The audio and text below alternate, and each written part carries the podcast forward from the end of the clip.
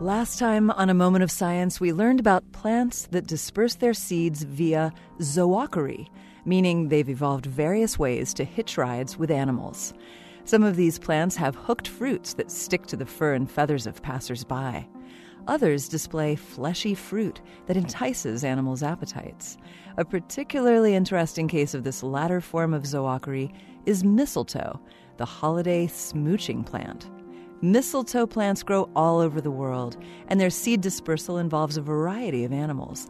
But it's the mistletoe plants of Australia we're talking about.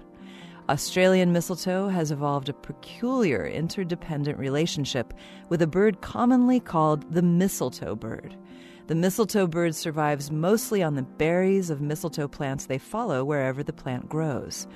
Mistletoe seeds, for their part, can't germinate unless they pass through the bird's digestive tract.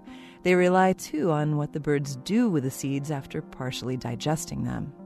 The mistletoe bird's intestinal tract is specialized so that it passes mistletoe seeds within 25 minutes of eating the berries.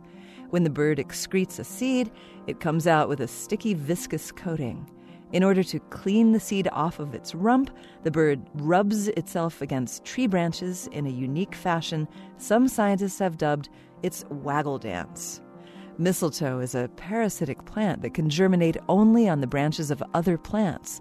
So the bird's waggle dance, in effect, glues mistletoe seeds exactly where they need to be. In a matter of days, a deposited seed will begin to probe its roots into the host plant's tissue so that it can access the water and minerals it needs to grow. This moment of science comes from Indiana University. I'm Yael Ksander.